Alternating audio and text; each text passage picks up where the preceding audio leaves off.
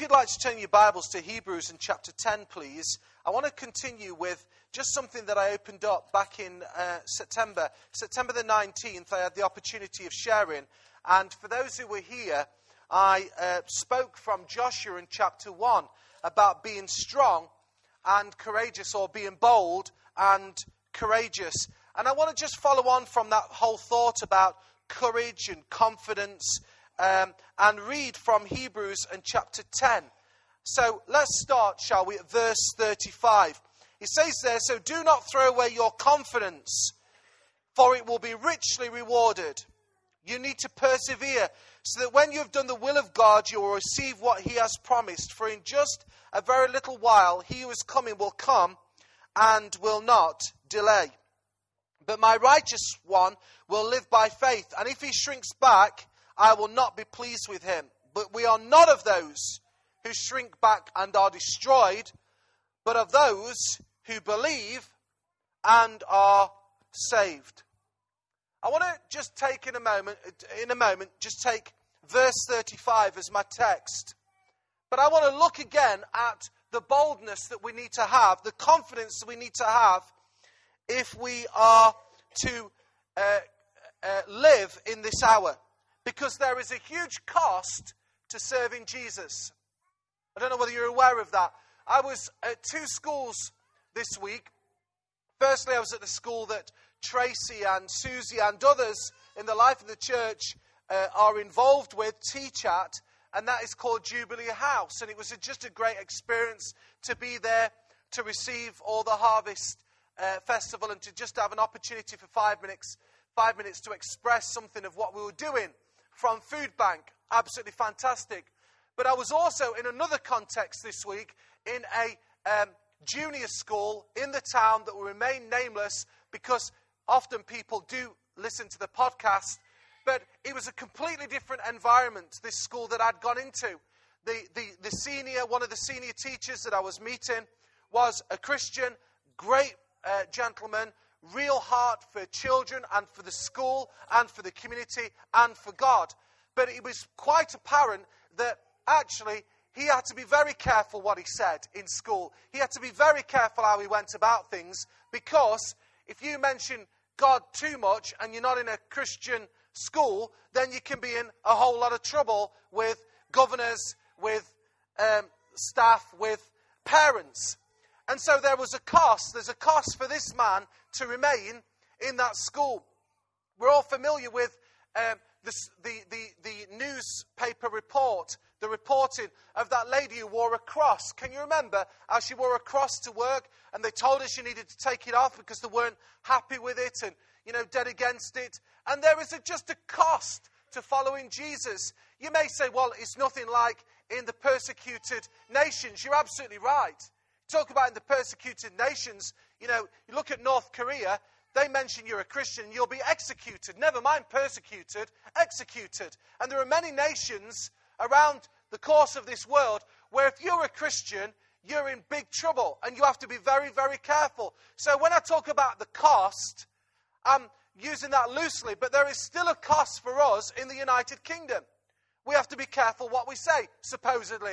We have to temper down. We have to you know, just weaken it down and dilute it down. And there is a cost to following Jesus. And here we see Hebrews, this is why I've said all this. The book was written to people who had converted from Judaism to Christianity. They'd actually gone from Judaism, Jews, to becoming Messianic Christians, people who were Jews, but they'd received the Messiah as Christ. And the writer of Hebrews was speaking to them. And there was a particular issue in that many of them, or a number of them, because of stuff that was happening in their lives, were actually tempted to throw away their confidence and revert back to their old way of Judaism, which consisted of rituals and laws, and dare I say, superstitions as well. And Jesus himself said he didn't come to abolish the law, he came to fulfill the law. But he doesn't want us to go back to the law, he wants us to live in grace and mercy and the freedom that Christ Jesus has brought. Amen? And so, this is where the writer of the Hebrews comes to, because he was encouraging people to keep their faith. This reminds me of another verse in Galatians in chapter 5. I had a meeting over the course of the summer. It was a very important meeting. It was with a person, and I needed to say some things to this person that were very, very strong and very, very straight. If you've ever been in a meeting like this with me, then you'll know exactly where I'm coming from, okay? And I knew I needed to be very bold, very strong, and very, and very straight. And so I got up, and it was an early morning appointment, and so I got up early, as I normally would, to say, God, what, how do you want me to go about this meeting? And straight away, the Lord dropped in my heart Galatians 5, verse 7. And in Galatians 5, verse 7, Paul writes to the church in Galatia and says to you, You are running such a good race. Who cut in on you? You're running such a good race, a good faith race. Who cut in on you? And I went to this meeting and just delivered this message because that was exactly what needed to be said. There were things that were being cut into this person's life. It may be you're here today and you may be a new Christian. It may be that you're a new follower of Jesus Christ. And I have to say, I'm, I'm, I'm, always, I'm always intrigued by people on the faith journey because as they begin the faith journey, things can, can be so good for them. And then all of a sudden, things begin to cut in. And we'll come on to that in a moment. And we can be tempted to throw away our confidence. Let me ask you a question Where is your confidence? Who is your confidence in? To throw away your confidence, well, where is our confidence placed? And who is our confidence placed in? I want to tell you where my confidence is placed in. And again, it's found in Hebrews and chapter 4, verse 14, because it says there, we have a great high priest whose name is Jesus, who has gone through the heavens, Jesus, the Son of God. Let us hold firmly to the faith we possess. My confidence is in God. My confidence is in Jesus Christ, the Son of God. My confidence is in God alone. And He is my fortress. He is my deliverer, my comfort, my help, my guide, my wisdom. And I want to be a person that holds on to the faith that I have in Christ Jesus. I want to tell you there's many things that will come and shake your faith. There are many things that will try and throw you off track. But we need to have confidence in Christ and His Word. Let me just say, we need to have confidence in the completed work of Christ. I'm not looking for Christ to do anything again. Are you? God has done everything that he needs to do through his son, Jesus Christ. And when he said, it is finished, he meant he'd done the job. He did what he needed to do. And we've heard this morning from Anne how was led so well in that he saved us from our sin. He's provided a way of redemption for every man and every woman to come back to God. So we need to have a comp- uh, confidence in the completed work of Christ, but we also need to have confidence in the completed word or the complete word of Christ. You're one of these people who says this Bible, there are certain things in it that I like, but there are certain things that I don't like. I've got one word for you tough. Well, there's a few smiles and a few sniggers. Tough. We either take this word in its entirety and it's the pure word, or we take what out and then it's the impure. It becomes impure. You start putting your slant, your gospel into these things, it's impure. You've just polluted the word of God. There are some things that I don't like about this book, as in things that are said, because my flesh man doesn't like them. So when he tells me that I need to forgive and love my enemies, you've heard me say this before. What do I want to do with my enemies? I want to go and ask David Gregory for a piece of 4x2. He's got plenty in, his, in that big workshop and go and smack them round the head. Sorry, am I the only one, or is it just pure carnality just around me? Anybody else with me? We just want to we want to take revenge. But the Bible says no. We need to love our enemies. Jesus himself said, and we did that whole series on laws that live, but we need to turn the other cheek. If they slap you on one, you need to give them another cheek. And so there are many things that in this book we don't like, but we need to have confidence in this book. Because, friend, this book works. This book works. If you take it as it is, it will work in your life. There's somebody who I thought about who had great opposition very quickly. His name was Elijah. If you're taking notes, you found in 1, 1 Kings 19.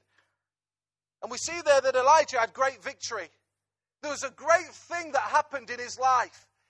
What had happened was it challenged, there was a challenge from the prophets of Baal that were basically demonized satanic worship that was going on. And they were just calling on their small g God.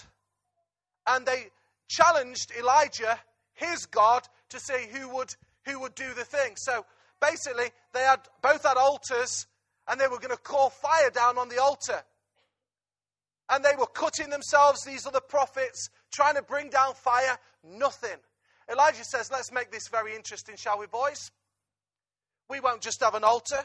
Let's get some water. Let's drench the altar with water. Let's dig a trench around and fill it up with water and let's see if the sacrifice is burnt up. He then calls on his God. You have to read it. I think it's just before 19. He just calls on God. Fire comes from heaven. They recognized the people there who was the living God. You might be here today thinking, well, is he really the God? He's the God of all gods. He's the King of all kings. You better believe it. He is the one true living God. He is, to quote Coca Cola, the real thing. And so, what happened from that great victory? You think Elijah would go on from strength to strength. You think he'd, he'd just be pumped up, ready to go. And then what happened? A lady threatened him. Now, I'm scared to death of ladies. You better believe it. I understand how ladies can be very scary. But this lady scared the life out of Elijah. 1 Kings 19. This lady called Jezebel. She said, basically said to him, Tomorrow you'll be dead. Bearing in mind, this is the man of power for the hour. And there was opposition. And Elijah found a tree, slumped down, basically said, in my words, God, it's finished. I want to die. I've had enough. I can't cope. I'm throwing away my confidence. You might feel like you want to throw away your confidence this morning. You might feel like you just want to, you've had enough. Things haven't worked out the way you've thought they were going to work out. And I am intrigued by some of the guys who go through the waters of baptism. I'm always intrigued by it because they're on a real high. God's done great things in their life. They come to the water, they give the testimony, they just had an awesome day. There's a releasing of their old life, there's coming into something new. And then that week, they have an awful week. An awful week. All hell breaks loose. Have you ever had that? where you've just done something really great for God, you've prayed, something dynamic's taken place, you've witnessed, there's been an openness, you think, fantastic, I'm on a roll here. And then all of a sudden, what happens? All hell breaks loose. That all hell breaking loose is to try to snatch away your confidence. So you will say, you know what, I'm finished with this. Elijah was opposed, Elijah was tired, Elijah felt lonely. Elijah was full of despair. Elijah was full of fear. And because of that, he wanted to throw away his confidence. I believe I'm talking to some people this morning because I believe you've come in here dragging and screaming, kicking your feet. Somebody said to me after the nine o'clock service, You have no idea. I came in, I said, I don't want to be here. This is the last place I wanted to flip and be this morning. Last place. And then you talk about this in this service. I just felt like I just had enough of God. And then you do what you do, what you say this morning.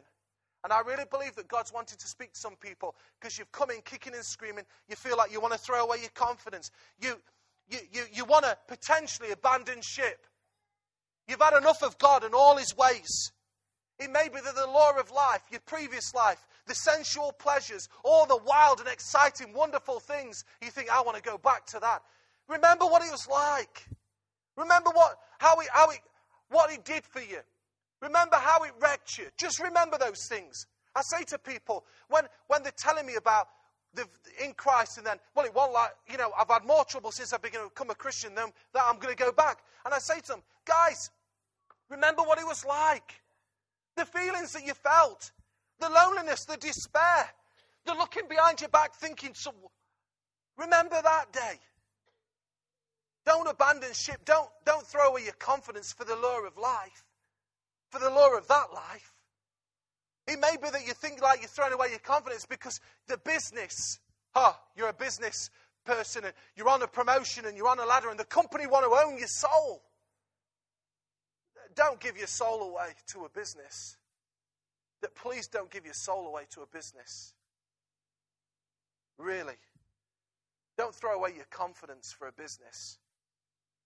It may be that you're here and you're a new Christian and your friends and family and your husband or your wife or your kids think you're just totally weird.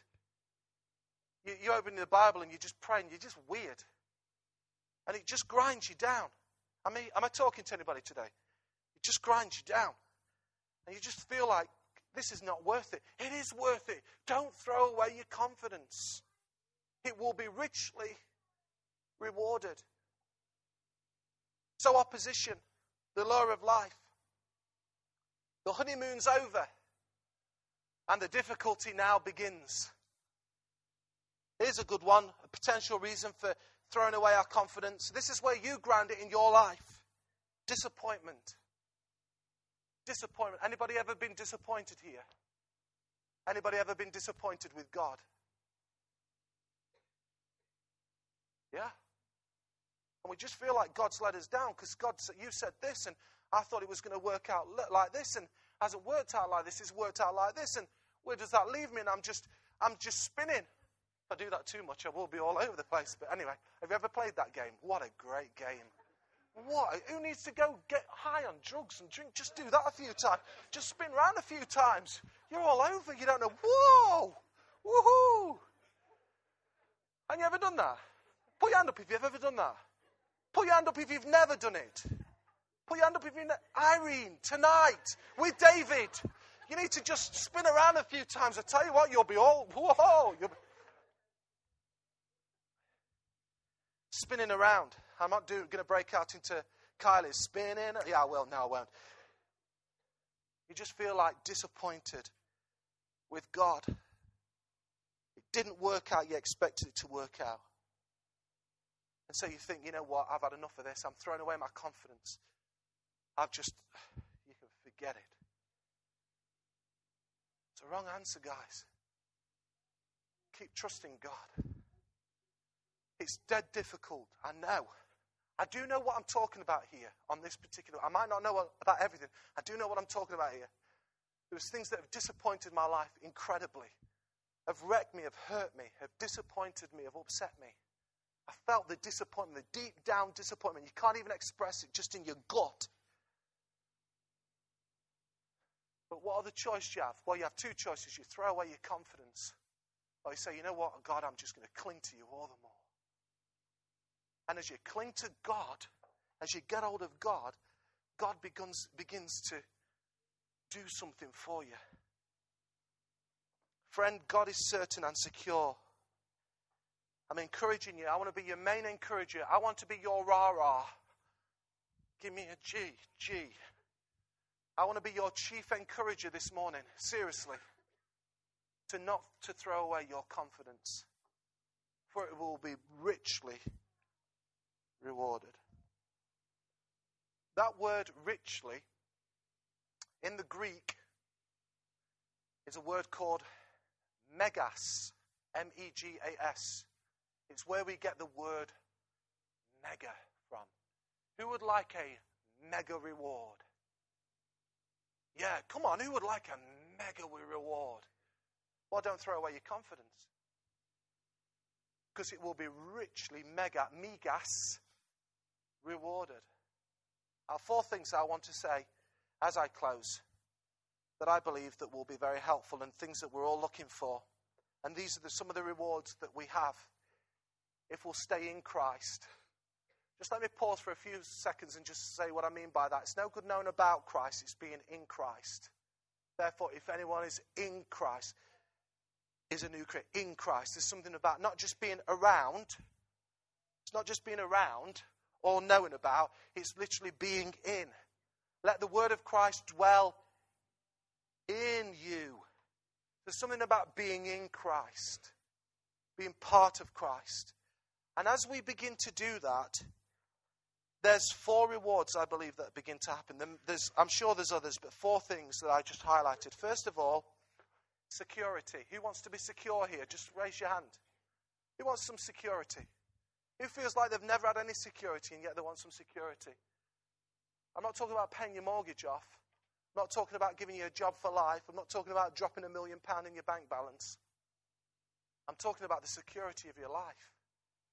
Let me read this to you. Proverbs 18, verse 10. If you get nothing else from this, there's some people who need to hear this verse, and you need to go back, you need to find it. It's in the Old Testament, the book of Proverbs. It's chapter 18 and verse 10. Proverbs 18 and verse 10. There's some people who need to hear this. This is what it says The name of the Lord is a strong tower. The righteous run to it. So, where I'm at, I'm in it. And they are safe. They're safe. They're safe.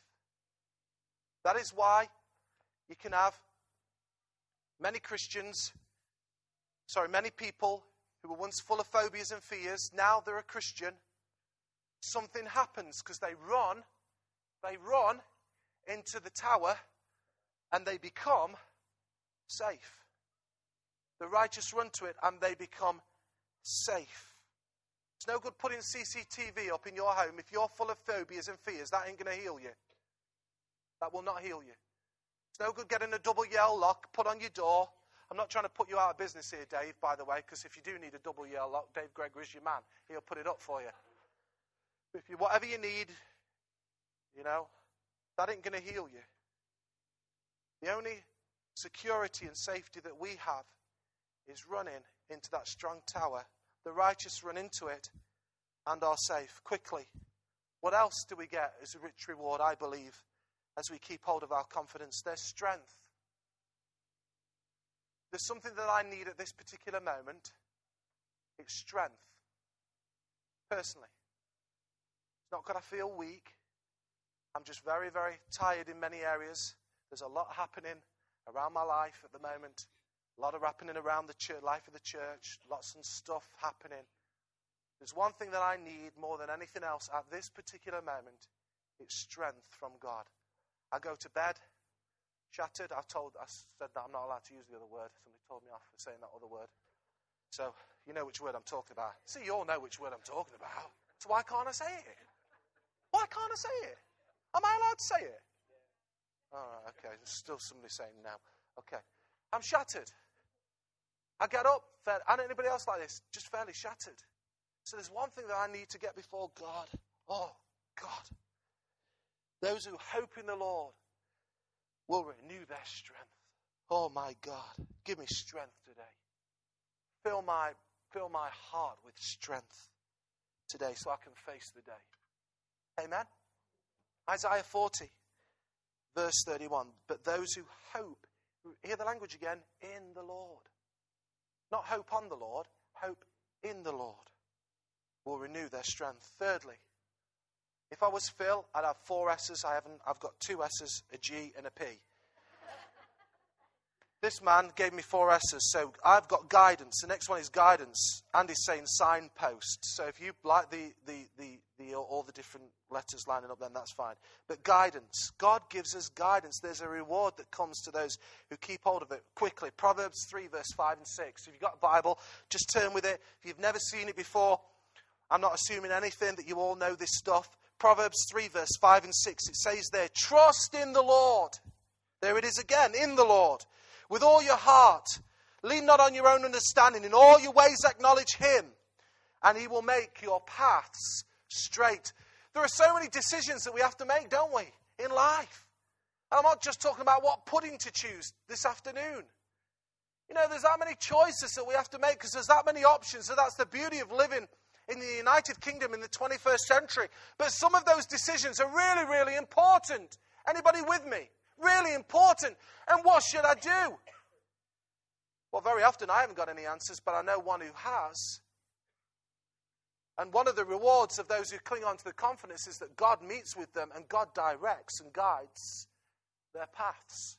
I've known it so many times. Elijah, the thing that healed the man who I've mentioned about who was tired and fed up and was running scared of Jezebel. He needed guidance from God. It's interesting. If you're looking for guidance in the wind and the rain, something very powerful, you won't get it. If you're looking for guidance, if you're looking for guidance in an earthquake, something shattering to get you, it won't happen. Elijah, Elijah, just give me your attention. Elijah, it says when he met with God, it was in the still, silent voice. It was the whisper of God that he heard, and God met with him.